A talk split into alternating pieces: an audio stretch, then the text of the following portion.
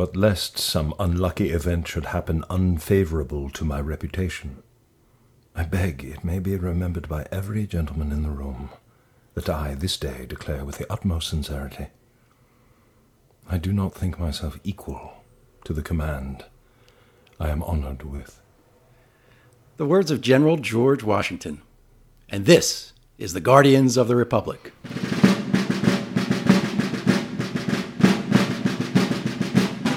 Hello, I'm Patrick Murray from the Monmouth University Poll, and my co host is Ian Kahn from the TV series Turn Washington Spies. On this episode of the podcast, we'll take a look at Joe Walsh and his chances to be successful in the Republican primary against President Trump.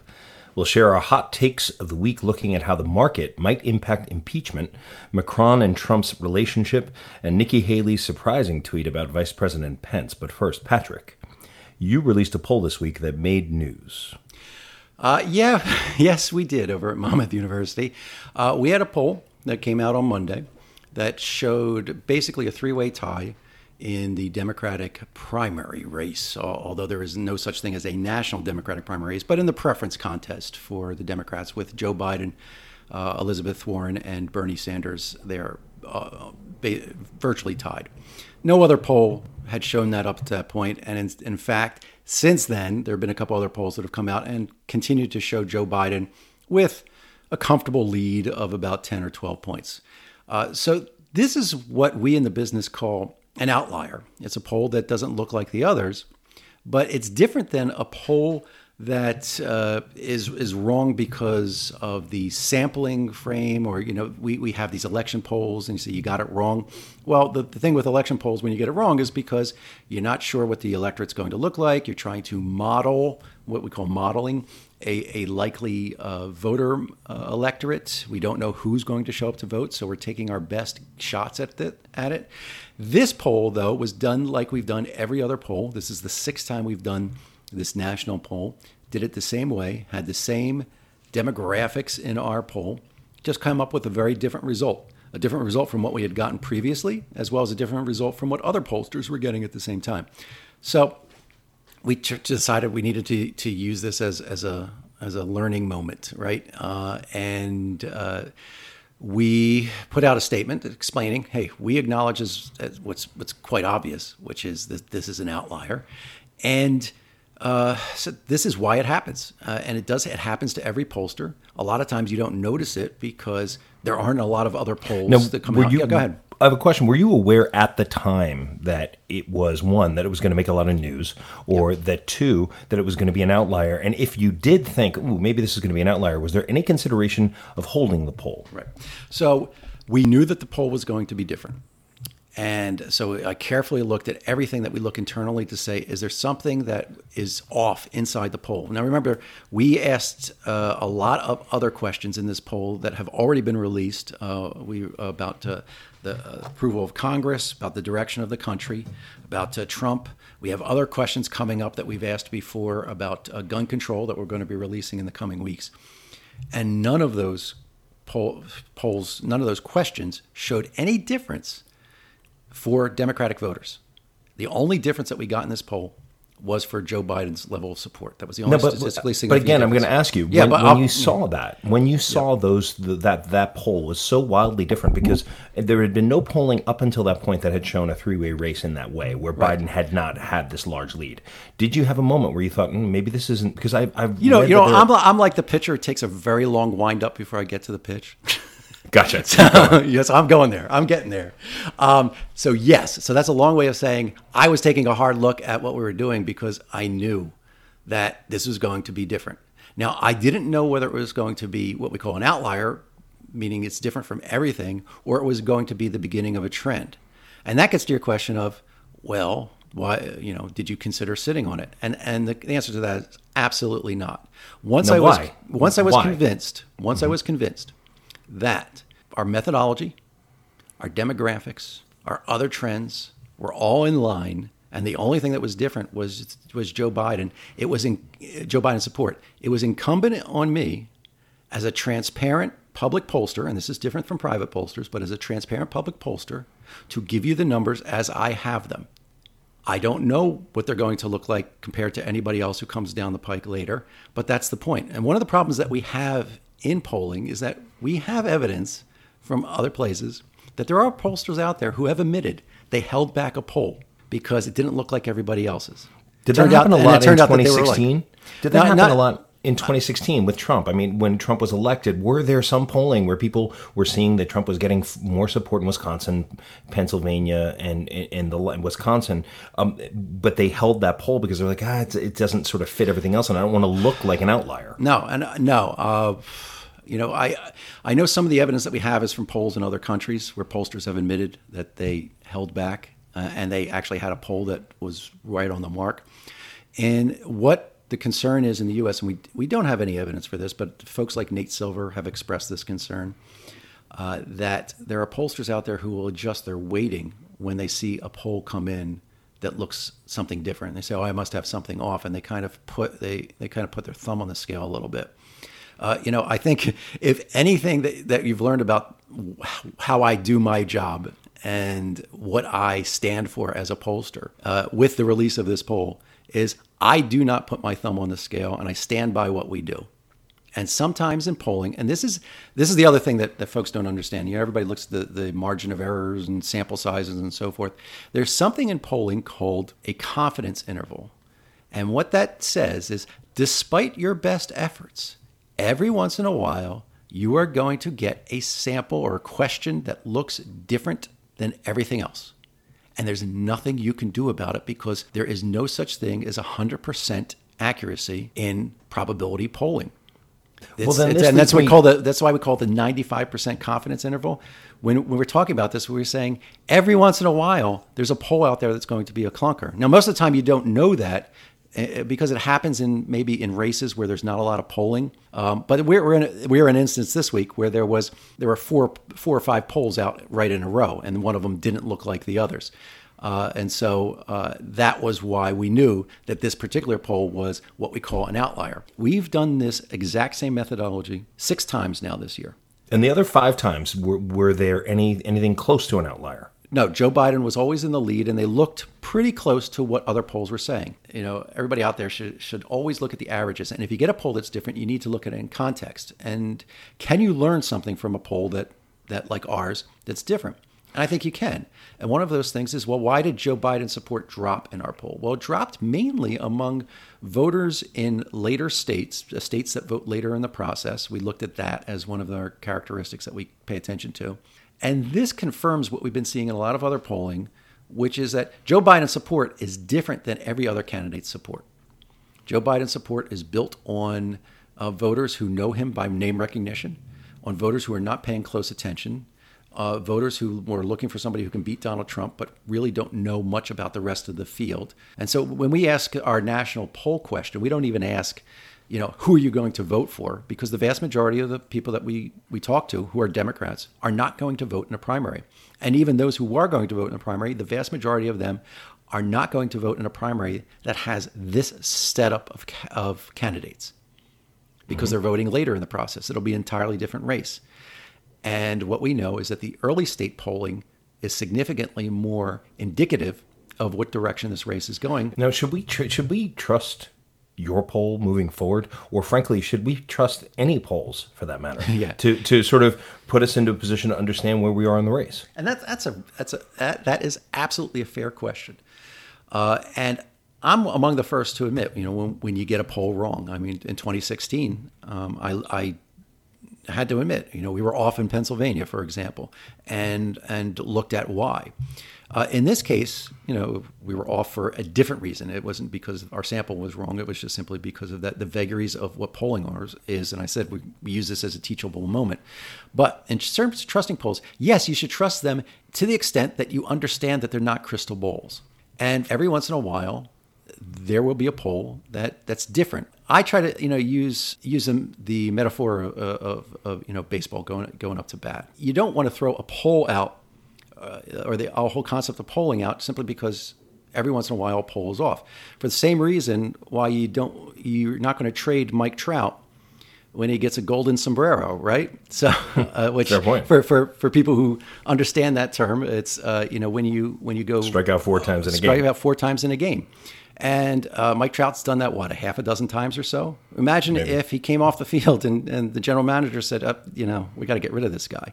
Now, in the future, if you see a poll that is so wildly different um, in terms of what was expected, uh, would you come forward, or did you in this particular time come forward and speak that it could be an outlier? USA. I did an interview on CNN. I was on the air 20 minutes after we released the poll, and I was asked that question, and I said yes. This could very well be an outlier. It is different from uh, the other telephone polls that we've been seeing. So you got to you got to admit it right up front. Well, it's been a it's been a, a heck of a week for you, and I'm glad that we have a chance to to talk about it in, in such an extended way. Uh, it's uh, something to grow from, learn from, and uh, you know we, we all learn a, a bit more about the polling process, which is which is great. But let's move on now to uh, a conversation about the newest uh, member of the Republican primary campaign, which is Joe Walsh. He's Speaking announced his speaking of outliers, right? He's announced his candidacy, and we discussed him last week, but now he is in. So, Joe Walsh, Patrick, what do you think? Well, uh, I've watched some of his appearances, uh, and he had a particularly an extended one on Nicolle Wallace's show on MSNBC, Yep. uh, where he was really. I mean, they, they went after him As, Uh, as they there- as they as they should as they should, as they yeah, as they know. should. The way he handled himself in that, and I'm going to defer to you on this because I think that's his performative capabilities. Yeah. and getting attacked from all sides was just amazing. And I, I just I don't know how you do that. Well, How he's one of the best. presence. We've talked on the show about Liz Warren and Mayor Pete and their ability to communicate with an audience, whether it be in front of large groups of people or on camera, right? And as an actor, the difference between being on stage and performing in front of a thousand people uh, and being able to reach the last row, or performing on television, right? Because I'm a I have experience in both of those worlds, and it's almost like completely different jobs, really. Um, but Joe Walsh is frankly, one of the best political communicators that I have ever seen. And he was, you know, that was a campaign that was doomed to fail that day when John Heilemann went right after Joe Walsh with everything appropriately, with everything that Joe Walsh has tweeted or said over the course of the last many years as a flamethrower from the right. And Heilemann took him and, and tried to end his candidacy right there at that table. Um, and Joe Walsh was able to accept responsibility for his past and speak to how he hoped to be in the future. I was amazed by what I saw and thinking the, the power of having a candidate going up against President Trump.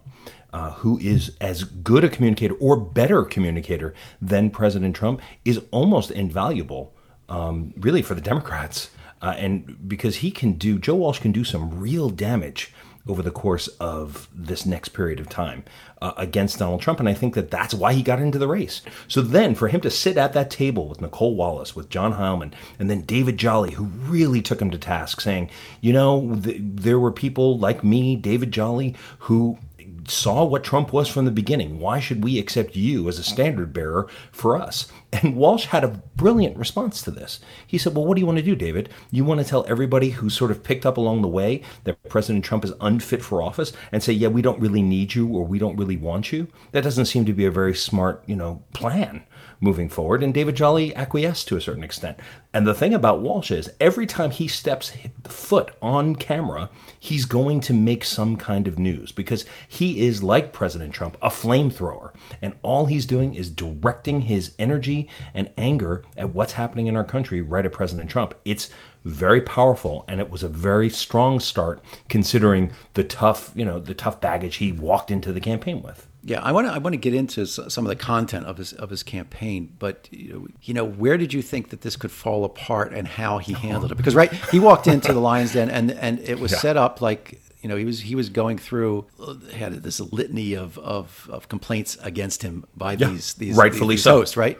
Rightful so, complaints. uh, Can you point to particular instance or something where he took something that could have failed him entirely and he was able to turn it around? He took what he did was he took responsibility for himself. Not for and, and he wasn't one thousand percent successful at this. He he failed along the way. um, in moments, but he was always able to hold the conversation. I think it's his talk radio background, right? So he knows how to keep control of a conversation. There was one moment where David Jolly was trying to get a point in, and, and Walsh looks at him and says, David, David, I'm going to give you the floor. Just let me finish this last thought, and then continues that thought, and then says, "Okay, David, it's back to you." At that point, Jolly, who was going to make a point, said, "You know what? I, I agree with your point, so we can just move on." That's intelligence, and that's um, that's political. Like I was watching a political athlete up on that stage. Um, or actually up in that in that television studio. He he was listening. He was he was present in what was going on. It was one of the things that we've you, congratulated Mayor Pete about. Mayor Pete always seems to be in the moment. Right. Joe Walsh is in the moment. He's listening. He goes, "Yeah, you're right. That was terrible what I did." I, I am, and then there are these also these moments where he gets called out on something. He's like, "Yeah, I, I see how that's offensive. I still think I'm right. I still think that I'm right to speak out for free speech." Now, look. Do I think that Joe Walsh would be a great president of the United States? I do not. I see him very much as a means to an end. He, like in 1992 with Patrick Buchanan going up against President Bush, there's a you know you can put some chinks in well, the let's, armor. Let's let's come back to that because I, I, want to stick with the, with the performance stuff for for a bit because I th- I think what you said about in the moment is something that a lot of people don't really understand. Uh, it's a lot of candidates walk in there right with you know this is what I said these are my talking points I'm I'm, I'm mm-hmm. working my talking points this is what I remember and don't hear the nature of the question that's being asked them. They might hear a few key words and think, okay, this is the talking point that I pull out of the uh, file to respond to this. And the, for example, the, the most famous one that I can think of is 1988 uh, presidential debate where Mike, Michael Dukakis was asked about his position on um, death penalty. Death penalty for for rapists, right? Rapists, mm-hmm. murders. And he didn't realize the question wasn't about his position on the death penalty. The, the question was, how do you feel about your wife? Show us you some humanity. Right? I missed that. Right, and he missed that. He didn't listen to that. He heard mm-hmm. death penalty, and he went immediately. His brain went, "Okay, I'll give you my death penalty answer." Mm-hmm. Joe Walsh, this is and this is the key. Joe Walsh, Pete Buttigieg, listened to what is being said, and and on the fly can feel the room and understand, oh, this is what they're really meaning. Yeah. This is what they feel really the want to get at. Right? That's really good. Feel the room. Because th- if you look at John Heilemann's face as he's looking at Joe Walsh, it is a face of utter disgust. Yep. It's like, you know what? Now I get a chance to tell you what I think of you and all that you've done over these past many years. Well, you know what? Joe Walsh read that room. And he was like, All right, I got a guy who's trying to take me out here. I, I'm going to acquiesce to a large extent. But he didn't also just sort of crawl into a ball and say, "Oh yeah, no, I'm I'm wrong. I'm terrible." He he was able to sort of take responsibility for himself, come with a, a, a a certain amount of humility and then go back to his core message, which is it's not about me, it's about President Trump. And if someone else from the Republican Party was going to be standing up and doing what I'm doing right now, I would get right behind them in line. No one's doing it. It falls to me. I'm willing to accept that. What's interesting is, you know, he doesn't need Democrats. That's not what he needs right. because they're not voting in the Republican primary. But what he does need is he needs to have enough acceptance from the left that the media will right, accept him exactly and use him and bring him on the air so he continue doing what he's doing. So it's a very like tricky balance that he's got to yeah do. he's useful, and that's why um, in fact I want to point to what I think is was the weakest moment for him mm-hmm. in what was an extremely strong performance, which was the issue of racism. Yes, and and it's about this issue of mm-hmm. making sure getting the left to accept you as as at least an ally in this particular cause, if not uh, an ally in everything that you do. And it was where he was asked about, he said, I don't see myself as a racist. And I think that was probably his weakest response there in terms of the audience that he had on yeah, MSNBC but also, at that point. What was worse than him saying that he didn't think of himself as a racist, he then went so far as to say that he didn't think that President Trump was a racist, that he thought he was an opportunist. And I think that that actually is is a line that's not going to go well for him long term.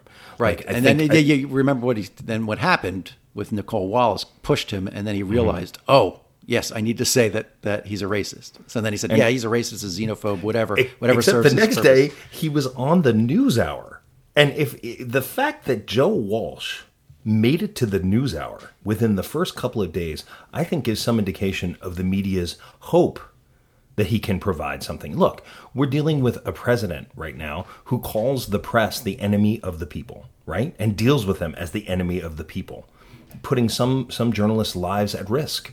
Here comes someone who's willing to fight against that. I think that if he can make himself viable in any way, he's going to get a lot of time. He also is really good television. I mean, he he's up there and he's uh, you know uh, almost like President Trump was. If we go back to President Trump in 2015, everyone wanted to have him on TV. Why? Because he was fun to listen to. Because you didn't know what was going to come out of his mouth next. Well, that's what's going on with with with Congressman Joe Walsh because you know it's going to end up with a punch in the nose to President Trump. And that's what's needed. It yep. may show the Democratic candidate when the Democratic comes along what works, what doesn't work. Well, this is one of the things that I, th- I think he's going to have to learn to to pivot on a lot. So David Jolly did this. Uh, it happened on the News Hour, where he was asked questions that you would ask of a serious presidential candidate, yeah, right? That was like, tough. What, what are you going to do in office, or how do you win it, or why do you want to be president? When as you mentioned, I, I, we don't think that that's Joe Walsh's intention at all. Joe Walsh's yeah. intention is to ensure that Donald Trump is not the president, and this is his yeah. avenue to do that. But since you are running a presidential campaign, you're going to the press is required to ask you questions of why should you be president or what will you do as president. So how does he what do you think? How, do, how should he handle this kind of I think he needs to bone up a little bit, um, and I think he needs to have some answers for things. And I think that one of the dangerous spots for him, as Nicolle Wallace was saying, would you throw your support behind the Democratic candidate? And he hedged and hawed. He said, Look, I promise I am not voting for Donald Trump. But for him to say, Yes, I would vote for the Democratic candidate would be, I think, a mistake because you you need to get some credibility on the Republican side. So I think the fact that he's for his borders, you know, his he's in some ways he's further to the right than President Trump. But in the context of where we are right now, we're talking about the overriding reality that Joe Walsh is running this campaign with the expectation that Donald Trump will be the Republican nominee in November 2020, but he's going to do something in the meantime to make it less likely that he will actually be reelected. And so my that's my question is what what is he going to be able to do right now and I have some ideas too, but I'm so I'm throwing this out as, as kind of a rhetorical question, is what is he going to be able to do to make sure that happens? I think what what he could do if he's willing, if he's able, he's willing. Gosh knows he's willing. Um, if if he's able to loosen support for President Trump on the Republican side, he could open up a lane for someone like John Kasich to come in and say, you know what, actually, President Trump's approval rating in, in the Republican Party is dropping uh, there may be room for someone like me to show up and and sort of save the day. Uh, that, I think that that's something that that he could hope to happen. But you have ideas and thoughts. Go ahead. Yeah, I, I don't think it's it's that. I, I still think we're we're talking about except if in one of these unusual circumstances that Donald Trump is is continues to be the nominee. If Donald Trump makes his way all the way to the convention, he's the nominee. Yes, but what I think Joe Walsh purpose serves, and this is what I think in these interviews, and particularly what you mentioned about his response to Dave Jolly, because Dave Jolly says, "I I understood the moment that Trump announced that I could not be for him as the Republican nominee, and so like there's this purity test of like right. when did you come to this, and I think Joe, as you said, Joe Walsh handled that really well. So Joe Walsh's purpose is to say to those who continue to either support Trump actively or more importantly, those who support him tacitly and just hope he goes away. And this is exactly what yeah. Joe Walsh said, right? Yeah, that's right. He said there are too many Republicans out there who just keep their mouth shut because they hope in 2020 he loses. And, and then everything goes, goes away and everything goes back to normal. And what I think Joe Walsh's purpose is to serve is that guess what? If you allow that to happen by 2020, that's going to be too late. That's you won't too late. get your part. Donald Trump, even if he loses in 2020, has transformed the party enough that you no longer have control of it. You establishment Republicans or any other Republicans, you can't get your party back, and you won't get it back for for a generation, or it might not even exist in the same way that you think it, it does anymore. And I think that's the purpose that Joe Walsh serves. And one to thing get on those the, Republicans to kind of back yeah, off, to to back off to and to speak up and to and but one thing I want to say to Democrats, I want to say about Joe Walsh, what he has tweeted in the past is horrible it's on tap or further worse than what President Trump did. I have a f- dear friend of mine who's a lawyer at the ACLU who said to me, you know, we were talking about Joe Walsh. He said, when the African American community and the Muslim community forgives Joe Walsh, I'll give him a chance. Mm-hmm. Like then come call me and I'll be I'll be happy to to give a listen to him.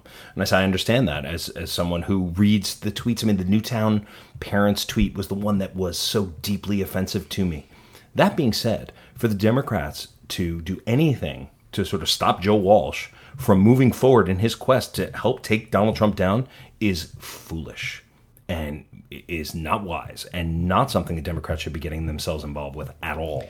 Yeah, and that's why I said the, weakest. I, th- I, found. I thought the weakest moment in that for that audience was his response on on racism. If he can finesse that answer, and I understand why he's doing it, because if he says yes, I'm a racist, Donald Trump's a racist, that also means everybody else he's trying to appeal to on his side of the aisle are racist too.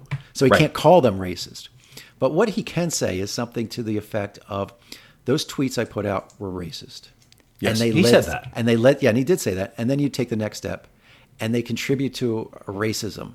And I was looking past that at a time. I didn't realize that effect. Something to, to that to that effect. Well, I'll tell you. In any other time period, but, but he has to admit. Other, he has to admit it, right? He has to in admit any other normal, in any other normal time of life, Joe Walsh has no business running for president of the United States. But we're not in a normal time. Uh, Donald Trump had no business running for president of the United States. Well, he did, right? and he so, changed the rules. So that you're right, and that. So, the, but the door was open to him by, right. and this is exactly where why Republicans need to pay attention to Joe Walsh, is why was Donald Trump acceptable in 2016? Is because the Republican Party had opened the door to him by turning their backs on their own core values, which included the core values of country before party, which all all partisans, Democrats and Republicans, should have. And every patriot right now who is looking at our country and who who ha- I mean one of the reasons why I look at Joe Walsh and I say well yes sir go forth and and do the best that you can is because that moment in Helsinki was awful where our president was taking the side of our greatest enemy who had just interfered in our elections and said that Dan Coats and the whole intelligence community that everyone else is wrong because I believe this guy. He was really strong in, in what he was saying. So I believe President Putin. Well, no, that's that's unacceptable. And it would have been if President I mean people have said this, but if President Obama had done that, the Republicans would have rightfully lost their minds mm-hmm. at our at our country being compromised in this way. Yep. All right. Well, Joe Walsh a popcorn worthy campaign, right? We'll be yeah. we'll be watching it very closely. I mean, and and seeing if he can if he can actually have an impact in the in the way that we're talking. Uh, but it's time to move on to our hot take segment. And this is where we have 90 to seconds to discuss a topic. And when you hear this sound, it'll be time to move on to the next topic. So, first up, this is something that uh, you have been really hot on recently, which is you know the market is all over the place. Mm-hmm. Uh, uh, with Trump's tweets, it's taken a tumble, and you're thinking that perhaps this is when impeachment happens. Well, if the market is it continues, what we saw with President Trump and his dealings with China last week was a, a, da- a dangerous situation, a dangerous man who is holding our economy uh, hostage to do what I, I do believe he thinks is is right. But he's not a very steady captain who's running that ship. So there was a moment, I think it was last Friday, where the market went down 600 points. And, you know, we spoke over the weekend and I said, look, if the market keeps going down, and something I was talking about earlier with in the wall segment, if the market keeps going down, what's going to stop Republicans from saying, hey, you know what? We're going to get slammed here and sort of signal to Pelosi that impeachment might actually be on the table. Yeah, and I think what we saw is, uh, you know, Donald Trump's tweets uh, can drive the market. And what happened over the weekend after that went down, you notice he, he backed off. Yes, he did. Uh, but then he so, backed off the back off. Yeah, but backed off the back off. So the question is this back and forth, is it enough to keep the market stable? Or does it get to a point where investors lose all, you know, confidence because they just think this is too shaky and they start you know this is the problem is in investing is that they bank their money. So they take their money out of the take out your, of the stock market and put it in cash yeah. or, or some other you know liquid investment uh, that they can hold on to. And yes and once that happens there's no it does happen it. yeah the, the market because, free falls Right, because in the past there have been presidents who've been able to sort of steady markets, but President Trump is not a steady sort of dude. One of the things that I found really fascinating this week uh, at the G7 was the relationship between Donald Trump and President Macron. Um, and, and most particularly his hand, the handshake. Did you have a chance to take a look at that handshake? I absolutely, I did. And, you know, this is becoming a thing with Macron and Trump. Macron with his handshakes. This one was an amazing handshake. Mm-hmm. So it was their joint press conference, right? And they're ending the joint press conference, and, and Trump and, and Macron's supposed to exit the stage, and Trump right because Trump there. didn't want Macron there while right, the press right. was so, reaming so him. he grabs his hand, and then he keeps talking. Then he turns his Macron turns to the audience and start the press and starts talking to them, and you can see Trump try to release his hand.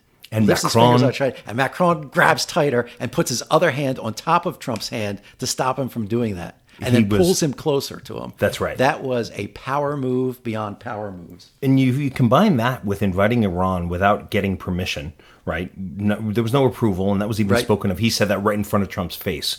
And then you combine that with that handshake. That's an under the radar moment where Macron's not asking permission anymore. Macron's saying, This is my world. You, you're not my friend. I, I'm not going to treat you with the same level of deference and respect moving forward. What are you going to do about that? I mean, it was I was absolutely, I, I must have watched that 15 times just to see President Trump try to squeeze his hand out. And Macron, who has very large hands, it seems, well, President Trump doesn't have very large hands, but Macron had bigger hand. I wasn't taking a shot there. No, I wasn't taking a shot there. That that that wasn't my goal. But Macron had bigger hands than Trump, and you saw him literally hold him in place as if to say, "I am the dominant person in this in this relationship right now." So it was uh, it was fascinating to watch. Well, another attendee over there at the G7 was the new Prime Minister of Britain, Boris Johnson.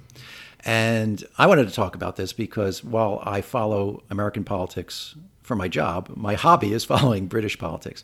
So they're they're having a very similar thing happen over there that we're talking about over here in terms of guarding regarding our republic. They're guarding their constitutional monarchy, and Boris Johnson uh, just uh, suspended Parliament, got the Queen to agree to suspend Parliament for five weeks as a way to keep Parliament Out of it. from talking about, uh, from debating Brexit. He wants to take Britain out of uh, without a deal.